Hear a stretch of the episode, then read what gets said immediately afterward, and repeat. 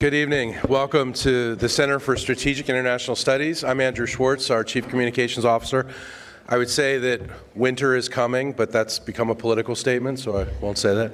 Uh, we have the greatest all time CSIS All Star panel ever assembled. So I can see why everybody braved the cold and came out for this. Um, like to thank our amazing uh, sponsor, the Stavros Niarchos Foundation, that makes this possible and has made this possible for uh, almost a decade now. Um, this amazing series. Like to thank our partners at um, of course, TCU, the Schieffer College of Communication, for their amazing support over the years as well. Uh, and with that, I'd like to give it to the ultimate horn frog, TCU's own Bob Schieffer. And CSIS's own Bob Schieffer.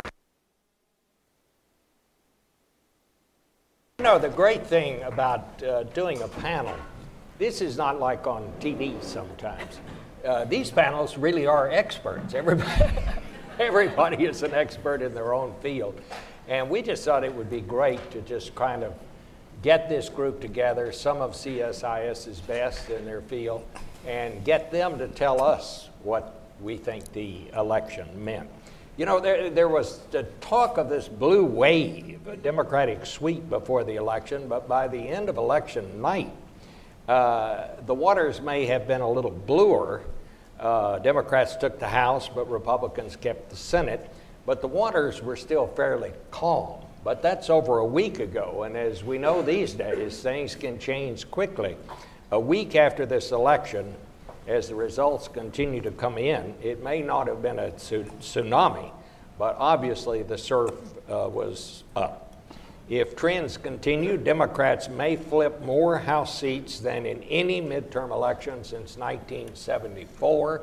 And you will remember that was the uh, midterm after Richard Nixon had uh, just resigned. Republicans uh, toppled three Democratic senators, but Democrats won two Senate seats uh, previously held by Republicans, one in Arizona, of all places, and two are still yet to be decided. 113 million voters, the most in a half century, turned out compared to 83 million in the last uh, midterm election. Women ran, and a record number 100 uh, are going to be going to Washington. This is going to be a a house with an entirely different face than we've seen before. And we talk about the women who are coming, it's not just women.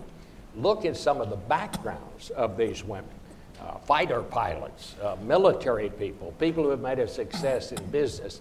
These are not going to be new members who are going to find their quote place and sit there quietly.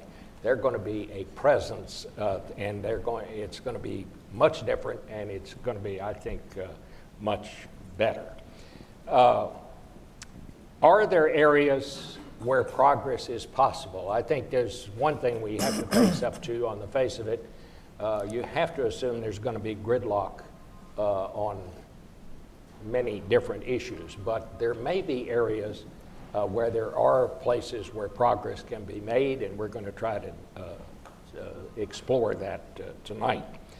Uh, this is an all star panel. Heather Conley is our Senior Vice President for Europe, Eurasia, and the Arctic. She's the author of the uh, Kremlin Playbook, which I think explains Russia and what they're up to better than any single publication I've, I've uh, read. She's a veteran of the Bush State Department. She's had various uh, uh, jobs in national security and so forth over the years. And you were, I didn't know this until the other day, and I should, uh, you were once executive director of the American Red Cross. I worked for the National American Red Cross for the, yep, sure the did. chairman of the board. Uh, John Alterman, uh, CSIS Senior Vice President and Director of our Middle East program. He's also a member, was, of the Bush State Department. Former professor at Harvard, where he received his PhD, was later on the staff of uh, the late Senator Daniel P. Moynihan. Sue Mi Terry uh, joined CSIS last year as Senior Fellow for Korea after a distinguished career in intelligence policymaking and academia. She also teaches now at Georgetown. And is an analyst on uh, NBC, which is an English language uh, network here in the United States. uh, Bill Reinsch uh, is a former legislative aide uh, to the late Senator John Heinz and Senator John D. Rockefeller, was Undersecretary of Commerce for Export in the Clinton administration. Uh, he is an expert on trade issues, of course. And finally, Louis Lowder, uh, CSIS Vice President uh, for Congressional and Government Affairs, previously served uh, in the office of the uh, Secretary of Defense. And the reason we've asked him here tonight is that he's part of the CSIS team with uh, Kathleen Hicks and Colin McElhinny, uh, who put together a massive study on where they thought, and this is a study that's been going on for about a year, I think, uh, where they thought this new Congress would be going. I mean, the question they were trying to answer is are we going to be a more isolationist country or are we going to be an internationalist uh, country? So, Louis, I want to just start with you and tell us a little bit about this uh, study and also tell us uh, what we all want to know. Uh, what did you conclude? Sure, absolutely, Bob. Th- thank you, and uh, thanks for having me here today. Uh, so, about, about, a year ago, uh, the Smith Richardson Foundation funded a study uh, um, uh, to look. They asked us to look at the internationalism of Congress. This was after the 2016 election. There was a concern that, or, or, a thought that there was rising isolationism in the institution. so, what we endeavored to do was to look at the current Congress, look at the last 10 or so years in policymaking in the institution, uh, analyze the motivations of members in foreign policy, what drives members. Uh, look, we came up with some recommendations on how to improve the institution. Uh, the centerpiece, though, was uh, to develop a series of archetypes built around the current Congress. We looked at 50 members of Congress, uh, bipartisan, bicameral.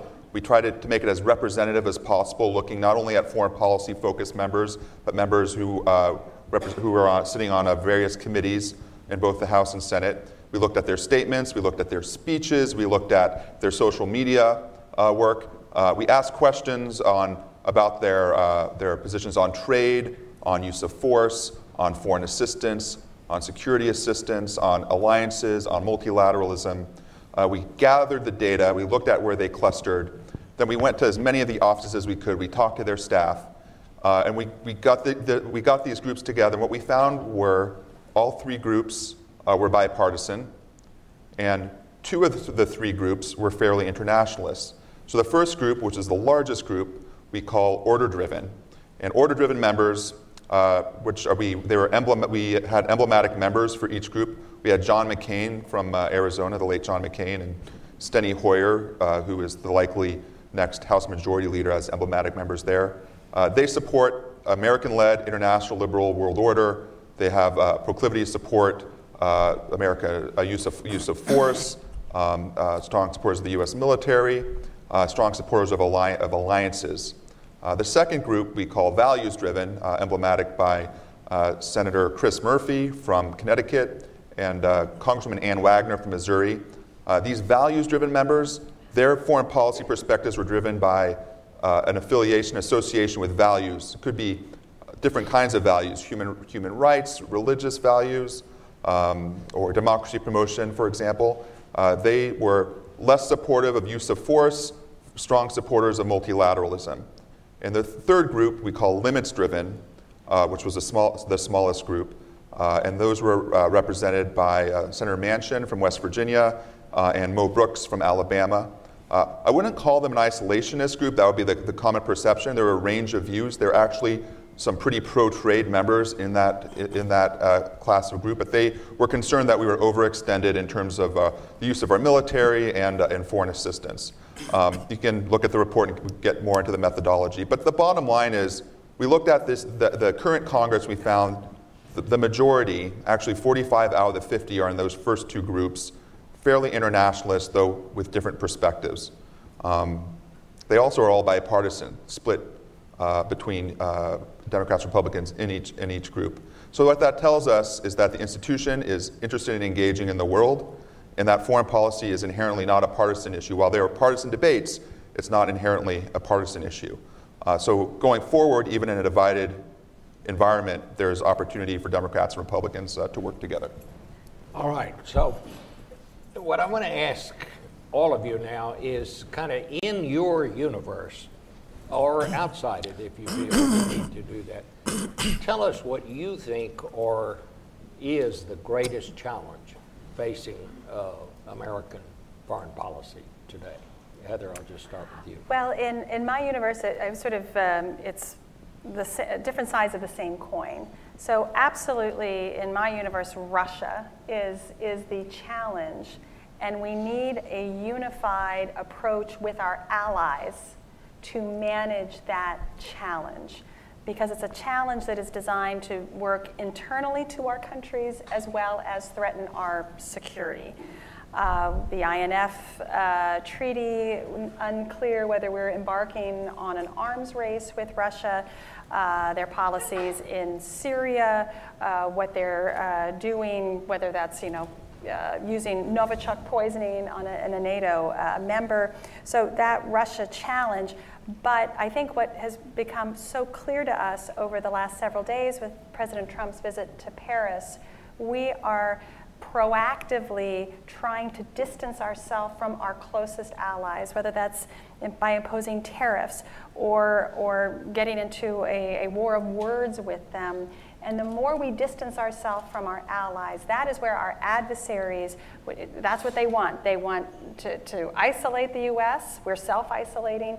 And for Mr. Putin, if he can separate us from Europe, and then if he can start helping Europe, which is already in a very tumultuous period of, of tearing itself apart, he has to do, Mr. Putin has to do very little. We're doing this to ourselves. So the last several days have been devastating for allied cohesiveness as we head into President Trump's meeting with President Putin on the margins of the G20 meeting. And after the events uh, in the Helsinki summit, we saw where Congress went into action with a lot of legislation that continued to sanction Russia, very much based on the president's uh, meeting with President Putin in Helsinki, as well as his performance at the NATO summit. So I would say both of those working together. John? I, I do think that that issue of how difficult it is to be an ally of the United States now is at the core. A lot of what we're trying to do in the Middle East and trying to deter Iran or isolate Iran or everything else involves working with allies. And our allies, frankly, have no idea where we're going.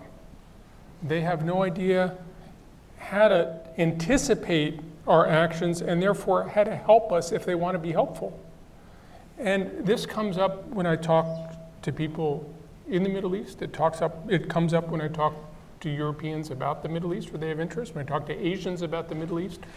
Our adversaries are certainly off balance because I was in Moscow in China a week and a half ago, and they're certainly off balance. But what I find is concerning is when I was upstairs earlier today meeting some colleagues from Japan, they were perhaps even more confused than the Russians and the Chinese. And I think when your closest allies are more confused than what your national defense strategy identifies as your most likely adversaries, it's time to rethink the strategy.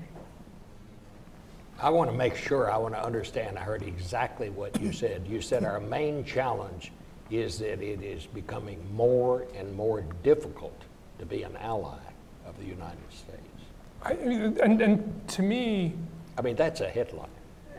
To me, it, it's, it's manifested in our bilateral relationship with Canada which is this spectacularly intimate, broad, and deep relationship that involves people spanning the border and trade spanning the border, investment spanning the border, and, and intelligence cooperation, law enforcement cooperation, all these things. And we're having fights with Canada. And I don't understand it. I just don't. I mean, every country in the world wishes it had a relationship like the normal US Canadian relationship. And I can't think of a single country that has as good a relationship as that relationship normally is. Sumi? Well, obviously, my world uh, is North Korea, and North Korea continues to pose a challenge for us. I don't know if you've been following the news, but CSIS just released a report on Monday where we identified 13 out of 20 uh, missile operating bases in North Korea that's undisclosed, and we went in deep uh, on one side using commercial satellite analysis, and New York Times ran a front page story on this, uh, calling it great deception. The president himself tweeted about this yesterday, saying, We don't actually have a problem with North Korea. I'll tell you all about it if, if I do. I'll be the first person to tell you. Um, so this we is have, kind of a version of are you going to believe me or you're, right, or he called it a fake news, right? uh, New York Times piece of fake news. But the issue is, this is a problem when we, in the aftermath of the Singapore Declaration, because what that produced was a very vague aspirational statement um, that there was no agreement of any kind with North Korea. Uh, so we still have the same challenges and same constraints that we've had with North Korea. We still don't have an agreement on the definition of denuclearization. We don't have an agreement on sequencing. North Koreans are saying, look, at this, in the Singapore Declaration, we said number one, we will try to end the hostile relationship. Number two, we'll try to normalize relations. Number three, only if then we'll work towards denuclearization of the Korean Peninsula. So North Koreans are saying, look at the sequence. You need to give us a peace declaration. You need to give us a relaxation of sanctions to show us that you don't want hostile relationship. We're normalizing relationship before we can move towards denuclearization. What we are saying is, no, you have to show us a concrete uh, denuclearization steps like declaration of their nuclear missile inventory and their facilities. So we're stuck, we're in impasse. Uh, we're supposed to have a second summit with, between President Trump and Kim. We're not sure if we can, how we're to overcome this. And part of our effort on disclosing these missile sites is we're saying, hey, North Korea, uh, you keep saying that declaration, giving us United States a declaration is such a big deal for you because North Koreans are saying, we're basically giving you a target list if you give a declaration. What we are saying is, look, just using commercial satellite alone, we are able to identify all these missile bases and look, you know, it's a really excellent analysis. And intelligence community knows a lot more. So if we're going to get to the next step, of getting declaration from North Korea, they better step up and give us a decent declaration. No one actually thinks they're going to give us a complete declaration, but let's start with a decent declaration of their stuff. And Bill, I'm going to skip over you, Louis, but uh, Bill, uh, you're, the, you're our trade guy. So what, what do you see here? Well, in the trade world, clearly the biggest challenge is China. And uh, I think there's a widespread view, which has bipartisan support in the, in the Congress, that the president's diagnosis of the problem is correct. Uh, forced technology transfer, subsidies, intellectual property theft, discrimination against foreign companies operating in China. There's a feeling that that's a correct diagnosis, that it's, the problems are serious, and they are harmful to our national security and also to our economic competitiveness. The debate is over the prescription.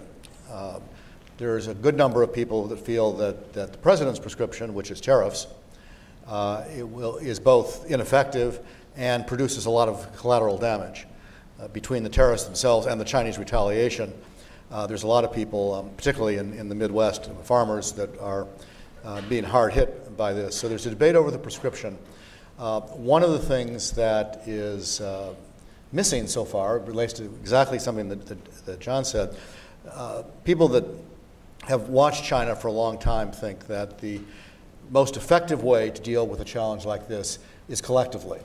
Is what? Collectively. If you can get a coalition, if you can build a coalition and get everybody saying the same thing at the same time at senior levels, uh, you can have an impa- impact. The Obama administration did that several times uh, and had some success. Nothing is perfect, but they were able to get the Chinese to, to back down in a number of areas. Uh, and that gets back to the question of allies and, and coalition building. And this is an area, anyway, where we've not seen much of an effort to build coalitions, and where I think our allies are, are actually open to it because they perceive the same problem in the same way, particularly Europe, but they see no real effort to try to bring them in and create a united front. Well, let me just uh, follow up on that. Uh, the Trans Pacific Partnership, everybody was a part of that, and then we pull out. Do you think uh, we have helped our security by doing that? No, it was. I think it'll go down in history as one of the biggest mistakes that, that the administration made. It, it, it was a, it was never all, just about trade. It was about the U.S. presence in the, in the, Pacific. It was about reaffirming our intention to stay there and effectively be a counterweight to China in the region, which is what uh, the smaller countries there would like to have happen. Uh, and not only did we pull out, but we replaced it with nothing. So we don't really have an alternative, uh, an alternative strategy. But the other piece, which relates also to the negotiation with Europe, which is we haven't pulled out of it, but it's sort of on life support right now, is what that was also about was building a rules based trading uh, organization uh, that ultimately China would want to be able to access because it would be a large market in TPP, an even larger market with Europe. The largest middle class consumer market in the, Euro, in the world would be us and Europe.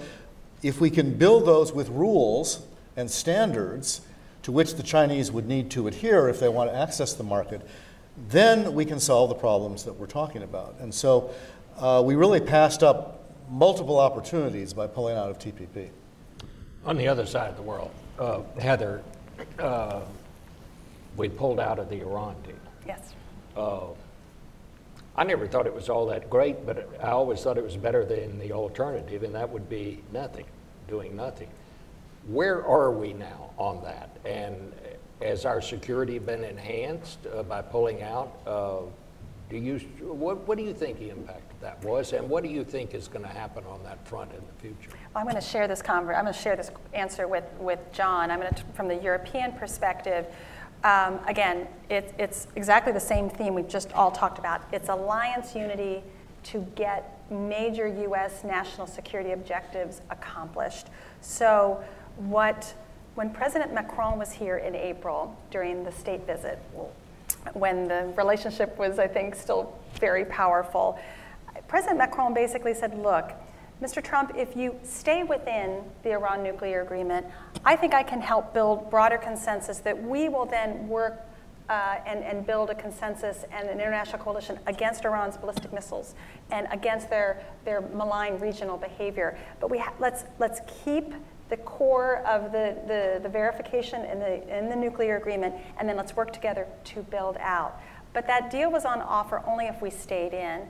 When the president made the determination to withdraw, then we, we lost what we could gain out of the agreement, but we also lost our allies. The United Kingdom, France, and Germany, who were a part of the P5 plus one talks, they said very clearly, we're going to continue to go forward with this. We're going to try to convince the Iranians to stay in their part of the agreement.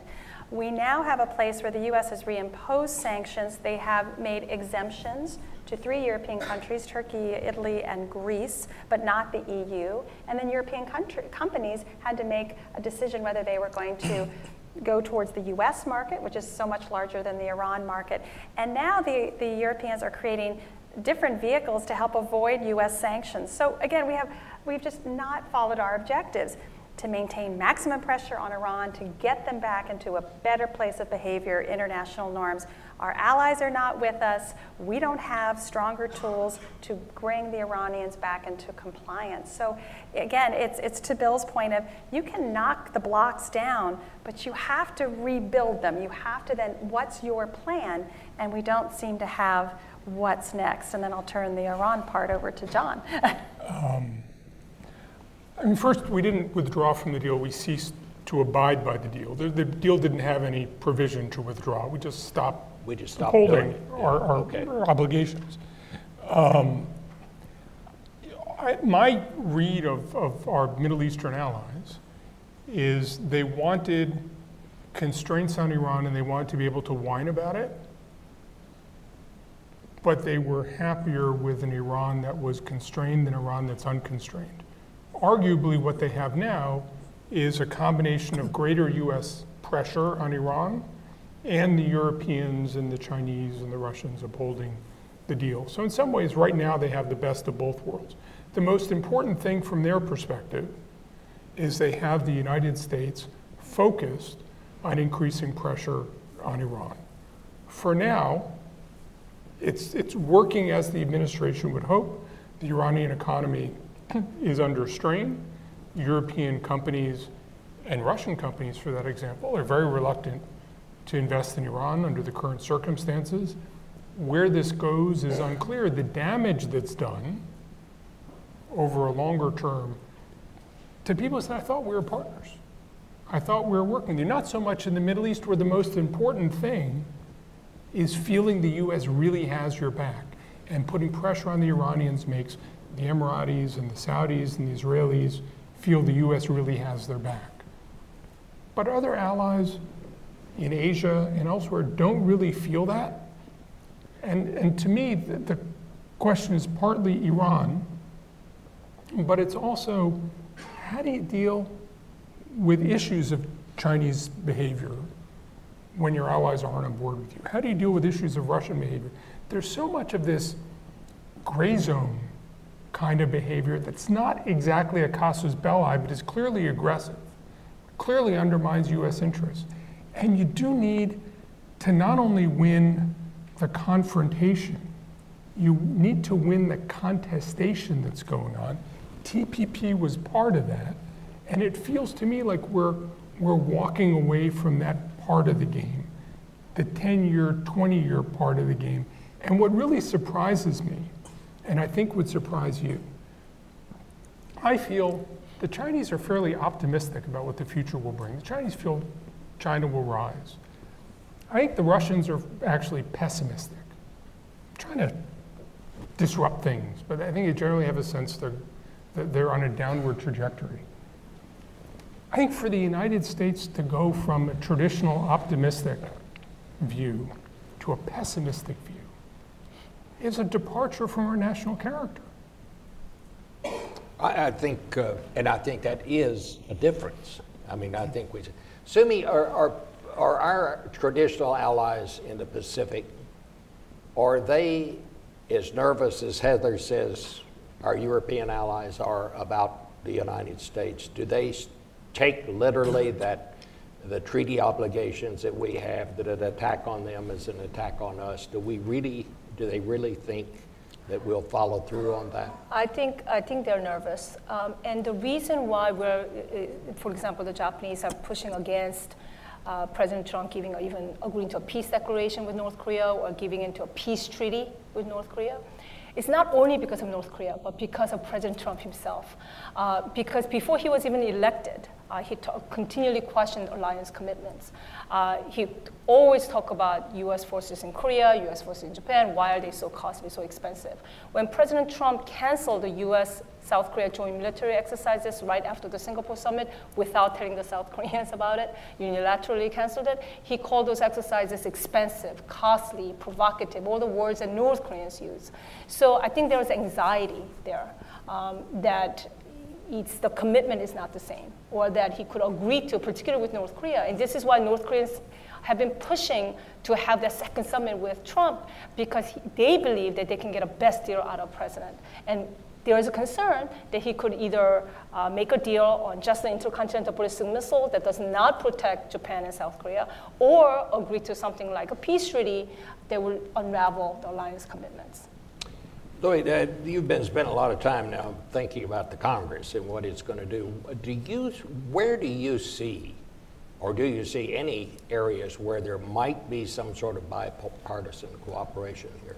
No, sure. And I think, I think there, there are many areas, and just to sort of build off of uh, this idea of American identity and American leadership, um, you know, the, the, the study we did, which looks at the current Congress, the largest group was this order driven group that is, uh, has a belief in this, that, that foundational idea of American led institutions. Um, if you look at this incoming class and the last few incoming classes, there's a cohort of uh, members with significant national security experience. Uh, we're tracking 25 or so in this class uh, for both parties. Uh, military experience, as you mentioned, working senior national security, uh, international trade positions. Um, the last couple of cycles, there have also been a few of these uh, members like Michael Gallagher and Todd Young, uh, Joaquin Castro, Seth Moulton. what those members are, are, are pragmatic. You know, their experience allows them to work across the aisle because they're confident, experienced professionals.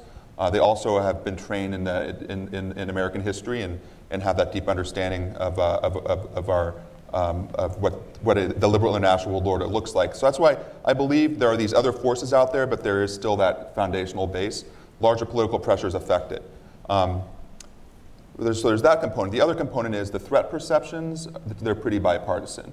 If you look at China, you look at Russia, uh, you look at North Korea, uh, you look at Iran, the threat perceptions are pretty bipartisan. The solution set, not always so. I mean, there's obviously a partisan divide over Iran because of the JCPOA on, on, the solution set. On, on China, you have some debate. On North Korea, you have an evolving polarization. Um, but there's still that foundational understanding, and that, that means there's an opportunity to work together on some of those issues. I think the issue where there's going to be the most bipartisan work, and including cooperation with the executive branch, will be on, on China, the challenges uh, that, uh, um, that are facing the country uh, in terms of competition with China, um, because it, it cuts across so many spheres um, and it's becoming a larger domestic political issue. And Bill, uh, on trade, uh, talk a little bit about North-South trade and about what? W- about North-South trade, what we used to call NAFTA. Uh, which the president has given a different name. Is this a different uh, arrangement that he's uh, lined out here, or is it simply we've changed to put a new name on?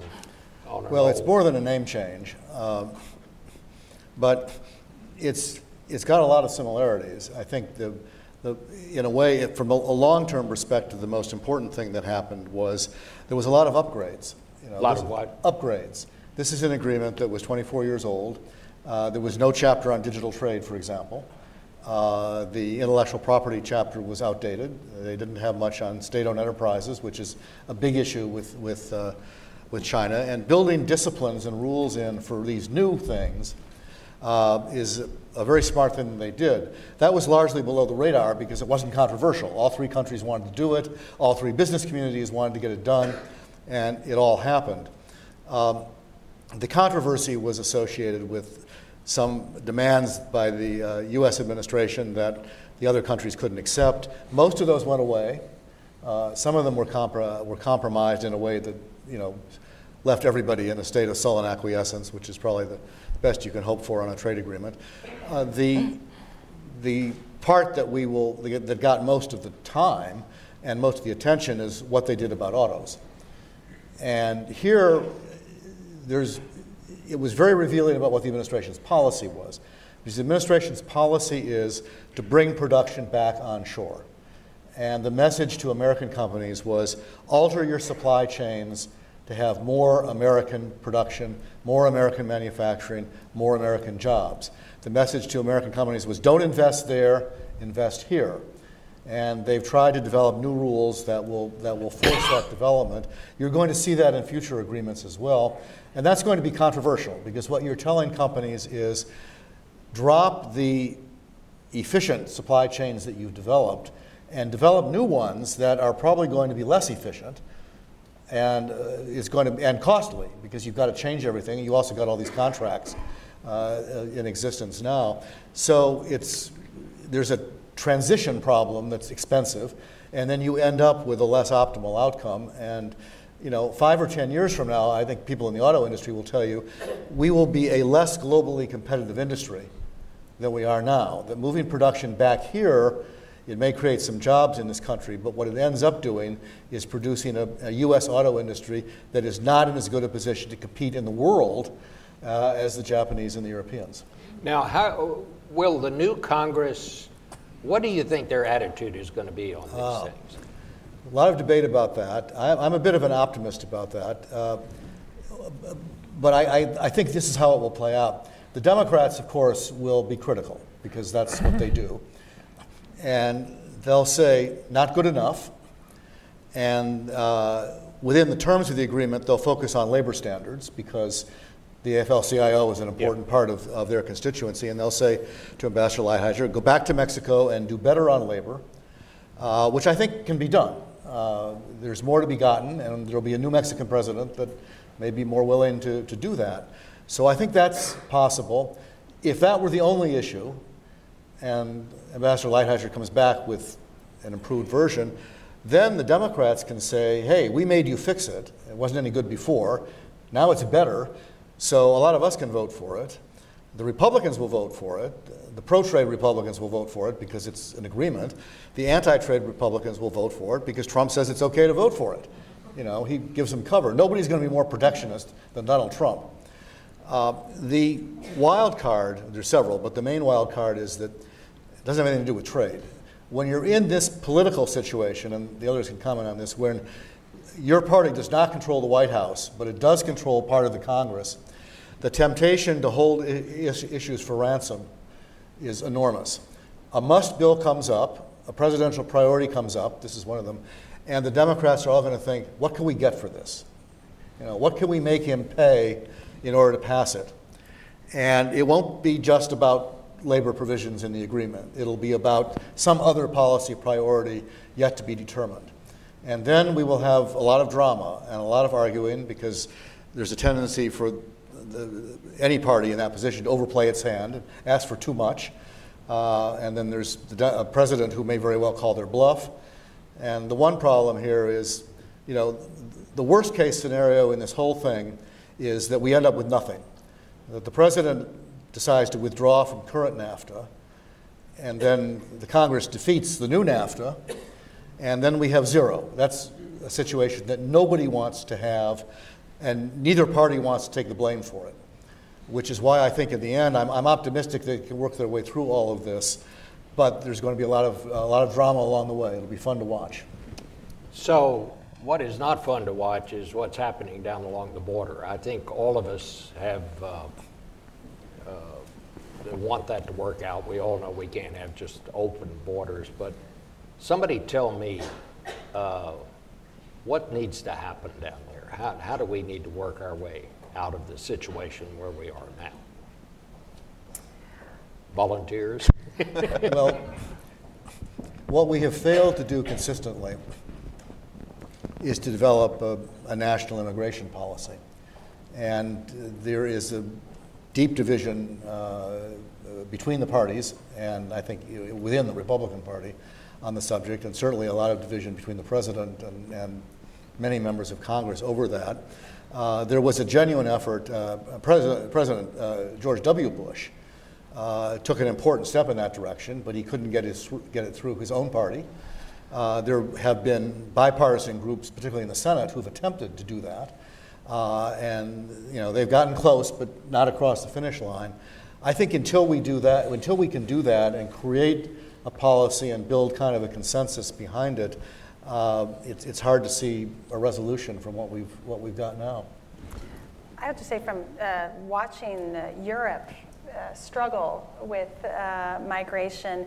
What, and we issued a report that looked at how Europe had changed its own decisions about development assistance and border security and things like that. What, it, what is clear is that countries must confidently manage their borders. It's not an open or a closed issue.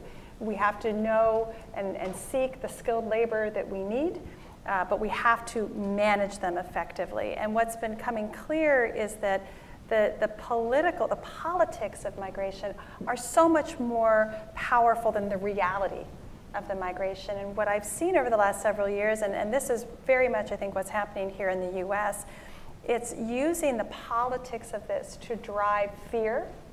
Uh, to make people, again, when you look at the numbers again in Europe, for those that are using these fear tactics. They don't have migration coming into it, but they have been, uh, their political leaders have been making their fellow citizens believe that um, the hordes are coming, that their way of life will come to an end. So the demagoguery of this issue, the politics of this issue, overwhelms the actual uh, facts on the ground and that reality. And it's very hard once you open that Pandora's box uh, and now we're seeing this express itself not only in uh, anti Muslim sentiment, uh, anti Semitic sentiment, then it's the fear of the other.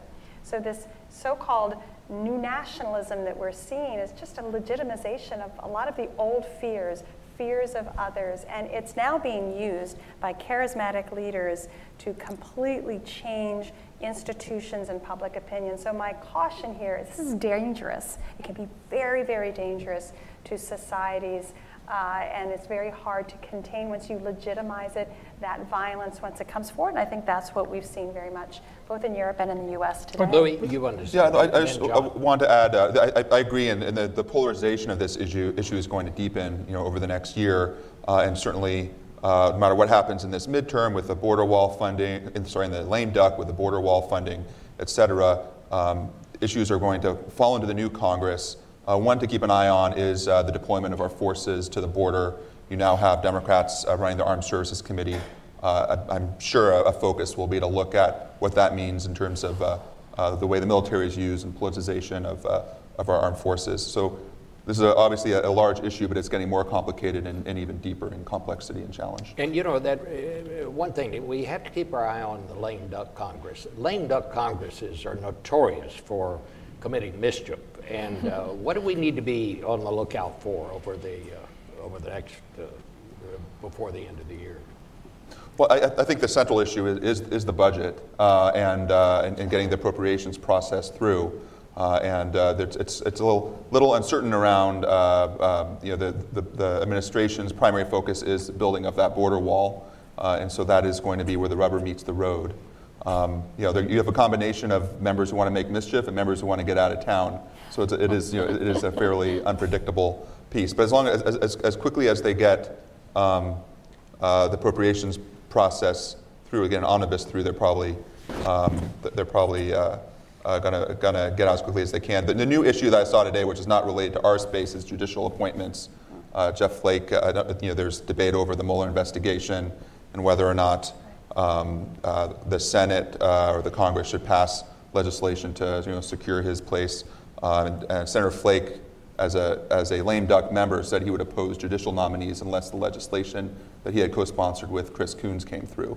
So you're already seeing some of that independent um, behavior from members uh, on their way out. I mean, the, the other John. piece to keep in mind that the president feels that one of his chief assets is an ability to keep everybody else off balance and to change the subject and to, to introduce new things. And, and, and, you know, when you talk about what Congress can do, when you talk about a actual policy toward immigration, the president is much more opportunistic. He's much more of a counterpuncher.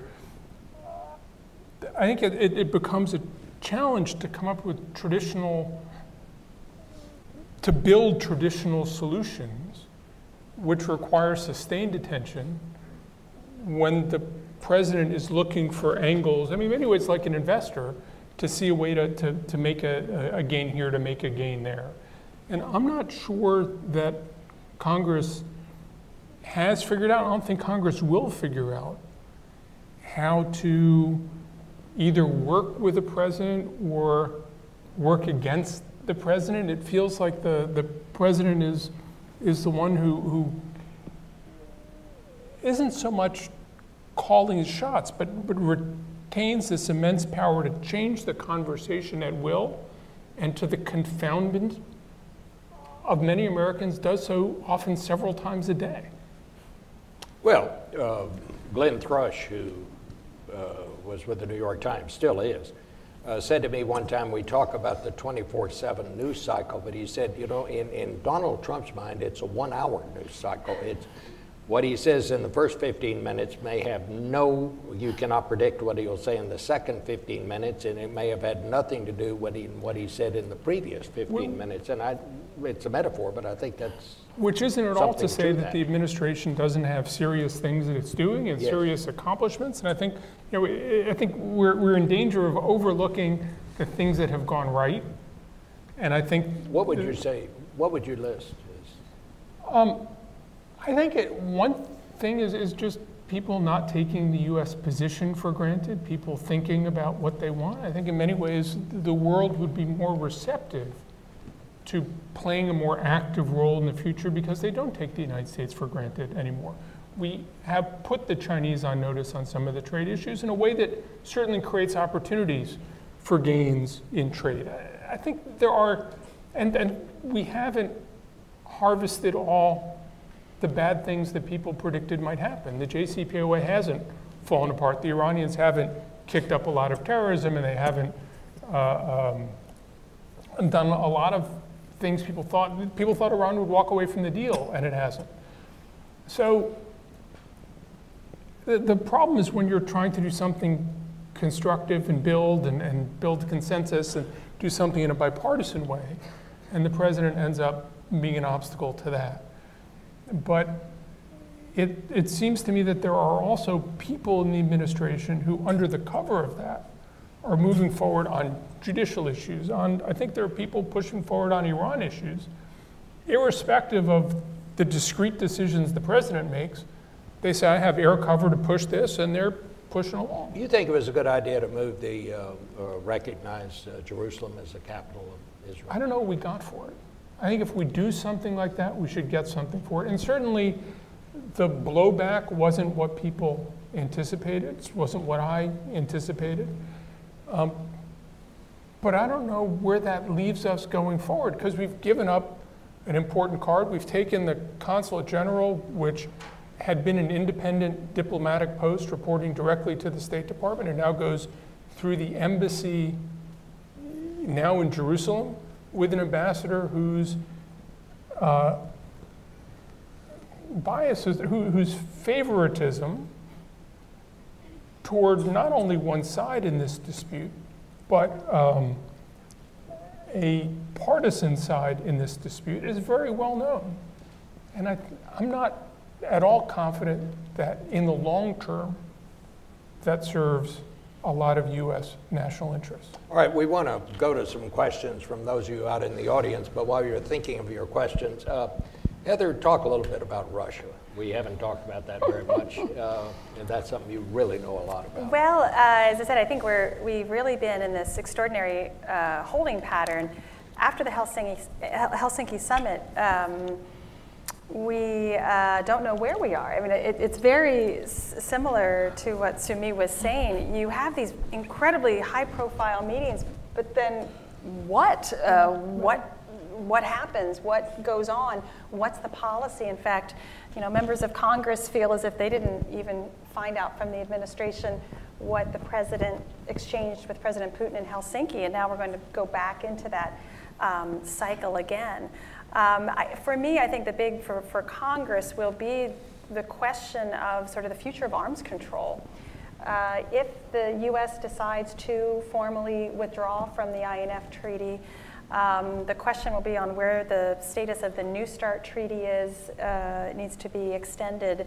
If we wish to extend it by 2021, we've had material violations uh, by Russia uh, of that treaty for many years, dating back uh, to the Bush, uh, Obama administration onward. So this is an incredibly complex set of issues. We need a policy. We need to have a, a, a whole of government policy, and we simply don't have that. But what we are doing is ratcheting up tensions. NATO just completed on Sunday the largest military exercise it has done since uh, 1991. Uh, Russia was, uh, you know, shut down basically GPS for northern Norway and northern Finland. That, that puts uh, civilians at risk for air traffic control and things like that. We are ratcheting this up, and we don't have a path forward. Clearly, the Mueller investigation will be a, a very important window into the I'm transparency of this. Um, and as I said, we're waiting to see. There's there's big pieces of legislation uh, um, to punish Russia more severely following the Helsinki summit. It's unclear what that legislation would do. But I never thought, uh, in my professional experience, that, that uh, members of Congress would feel the need to legislate to prevent the president from withdrawing the United States from NATO. But that is in legislative text to try to prevent that eventuality from happening. So you know, where we go from here, I think we will all watch uh, on the margins of the Buenos Aires uh, bilateral meeting, both with President Xi, which I'm sure our Asian watchers are going to be following very closely, and with, uh, with President Putin. Uh, but we simply don't know what the president will say, won't say, will promise, and then it feels like the rest of the cabinet has to come underneath that and, okay, what, what happened? Um, what is the process? What was said? we just never not had that sense of transparency about what the president uh, said. In fact, I was struck over the weekend finding out that the president talked to Theresa May over the weekend. The White House simply didn't report that. So it's hard to know how leaders are exchanging and what they're saying, that the lack of transparency is quite extraordinary. But uh, if Mr. Mueller's investigation proceeds, I have a feeling we will find a lot more about the level of interference in the 2016 election, and then hopefully that is that will prepare us for preparing for the And we- 2020 election. Uh, The other thing we do not know is whether the president will try to stop the Mueller investigation. And Exactly. I'm going to guess off the top, well, I'm not going to guess. I I don't think anybody. You never win it. Yeah, I don't think anybody really knows. Okay, well, let's, And let's it's, go. remar- it's remarkable that two years into the administration, we still have debates about whether the president's tweets represent policy or not. Yeah, We still don't know. right here, on the front row. Tell us who you are. Um, Augustus Salzona, um, globalistic nationalist. I'm going to ask the first question here. Uh, um, first heard it here. The uh, let's use in terms of foreign policy uh, the new N word, and that is nationalism. I'd like to hear from any of you up there who feels you're qualified or at least have a strong enough opinion uh, or passionate opinion regarding the effect of nationalism, whether it be globally speaking or here in the U.S., the effect on the 2020 elections and uh, possible future foreign policy initiatives coming out of the current administration. I think it's an excellent question. Who'd like to, who'd like to address that? Nationalism. And look, I think every government has a responsibility to its citizens. To my mind, one of the great innovations of the US government in the 20th century was finding ways to get the world and certainly other governments to accept US primacy. Because we didn't take everything we could have gotten, and we were able to give other people a share in our prosperity that we would create, in a sense, genuinely, that this created a win win world, not just for governments, but for billions of people around the world. Uh, To my mind, those kinds of international institutions are not an abdication of American strength. They are not an abdication of American power. I think they enhance American power.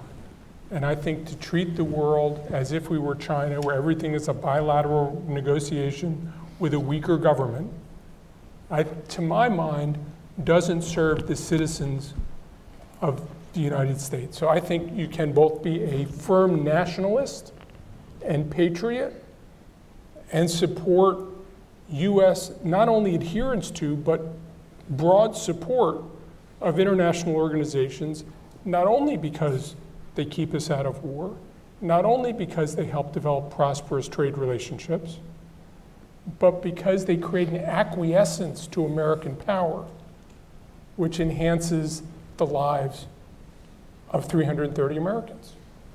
Heather, do you think that's how the president interprets the word nationalism when he uses it? Well, I think he's still stinging a little bit from President Macron's lecture uh, about the difference between patriotism and, and nationalism. And, and I think to your point, there is a positive nationalism. It is, it is a hopeful nationalism. It gets back to John's point of being a, a hopeful country, that we stand for something better and greater than ourselves, that by working together, sort of, this is the positive vision of America, the good guy.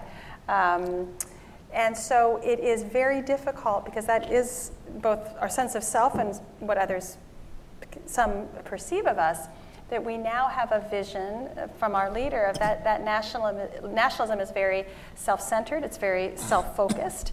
Um, we take first, and others are just trying to, to drain us or rip us off or, or reduce us. It's a different perspective.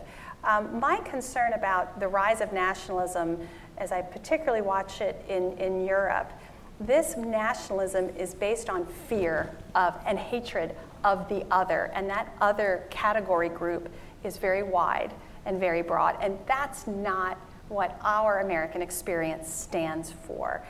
My other concern is you po- politicians can play with this nationalism and then you can lose control of it.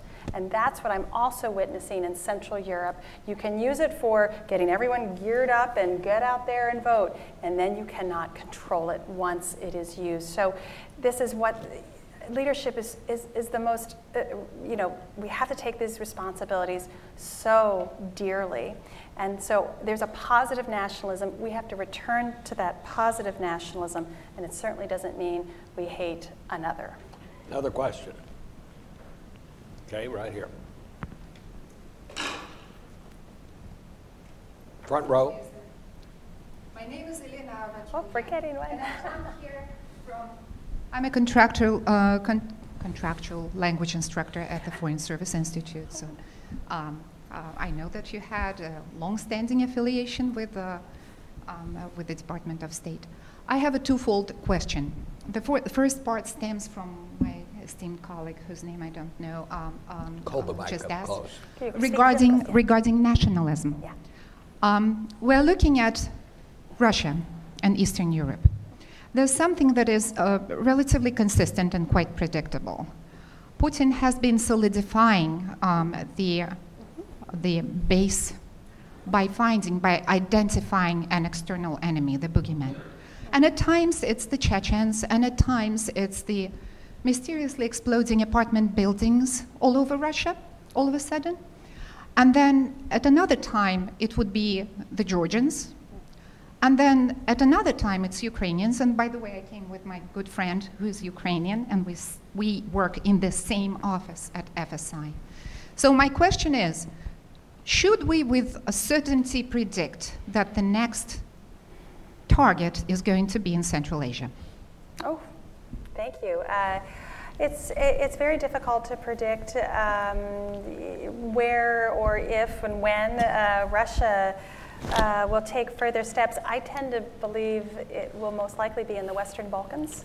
Um, simply because whether that's whether Macedonia can uh, is able to change its constitution and the Greek Parliament approves it, uh, the Republic of North Macedonia will be the next NATO member. That I think President Putin needs to just halt any further movement of um, European nations towards the West. So I tend to think that's a timeline that uh, we see where Russia would try to prevent that from happening. In Central Asia, I just don't believe it would provide him with the necessary both internal dynamic uh, or external response that, that he potentially would seek. Um, so I, I tend to think this is going to be more either in the Western Balkans, perhaps more friction in the Middle East and Syria, Libya, potentially, um, and then more friction with NATO. I, I think this arms control issue, which brings Russia very much in parallel with the U.S. It brings back those those good old days when it just was the two of our nations and we could make these decisions. I think to use that uh, uh, to elevate Russia a bit more. So uh, we don't know. Uh, that's my that's my guess. I wouldn't think Central Asia right off the bat, but uh, we, we, we have no idea. I'm sorry, we have time for one more question. Here's a fellow over here. We'll get to this side of the. Thank Tell you. us who you are. Thanks. Um, I'm surrounded by some TCU students, by the way. Oh, Rapping. there you go. Uh, to you. Oh, TCU. All right. Uh, my name is Mark Montegrifo. I'm a poor freelance writer. Um, someone mentioned Israel earlier, and um, I'm just looking up at Israeli media, and they're mentioning um, the new Congresswoman, Ilhan Omar, who's apparently the first pro-BDS congressperson. Um, so I'm wondering, in light of that, um, also in light of the sort of emboldened far right in this country, especially with the anti-Semitic violence but the past couple of weeks, um, how do you see the new Congress with sort of strong opinions on, I suppose, both sides, at least both extremes on the sides, um, on both sides, uh, how this new Congress is going to deal with the Israeli relationship and sort of the Middle East generally? Thanks. Um, We have to repeat the question. I don't think the, the BDS movement has much resonance in Congress. This is boycott, divestment, and sanctions of Israel. I think any fair judgment would say that, that however you judge Israel's offenses, compared to a lot of other countries in the world, it's hard to to argue that, that Israel is at the absolute top of the list of offending countries. I mean, hundreds of thousands of Uyghurs in concentration camps, and it goes on and on. You know, we can talk about Russia. We can talk about a lot of countries. Um, I don't think that. I think Congress is going to maintain its uh, its general support for Israel for quite some time to come. Where I think Congress is, and I don't think Congress is going to defend Iran and the Iran nuclear deal. Um, I think Congress was always a little bit skeptical of the JCPOA, and, and there's no constituency for Iran in the United States. Where I think the Congress is likely to depart a little bit is I think the attitude towards Saudi Arabia is Yeah. likely to turn sharper. Um, there are any number of reasons why Americans in different areas and different groups feel hostility to Saudi Arabia, whether it's people who still believe the Saudi government was behind 9 11, to people who are nauseated by the suffering that's happening in Yemen, to people who are uh, appalled by the absence of religious freedom in Saudi Arabia, to people who are hostile to the treatment of women in Saudi Arabia, on and on and on. Right? I mean, you have lots of different interest groups. I think the murder of Jamal Khashoggi and the initial refusal to acknowledge what had happened, I think has catalyzed a certain amount of opinion in Congress, which I think you'll see both in the lame duck and early in the next year. And it's going to be a way for Democrats to criticize the administration in general, to criticize the relationship of Mohammed bin Salman, the Crown Prince of Saudi Arabia, with Jared Kushner. It's embarrassing for the White House. I think the president's comment that, well, we're going to do this to maintain the $110 billion arms deal, which isn't really a $110 arms deal, $110 billion arms deal. I think, to my mind, this is going to be a theme, at least through the summer, that Congress is going to say, well, here's something in the Middle East that really we can all come together on. It's a common denominator issue. Um, and to my mind, that's going to be the likely Middle East place that'll get attention in the spring. Well, thank you all very much. Uh, on behalf of uh, CSIS and TCU, we really appreciate you coming. There's one thing I know how to do I know how to get off on time. So thanks for being here.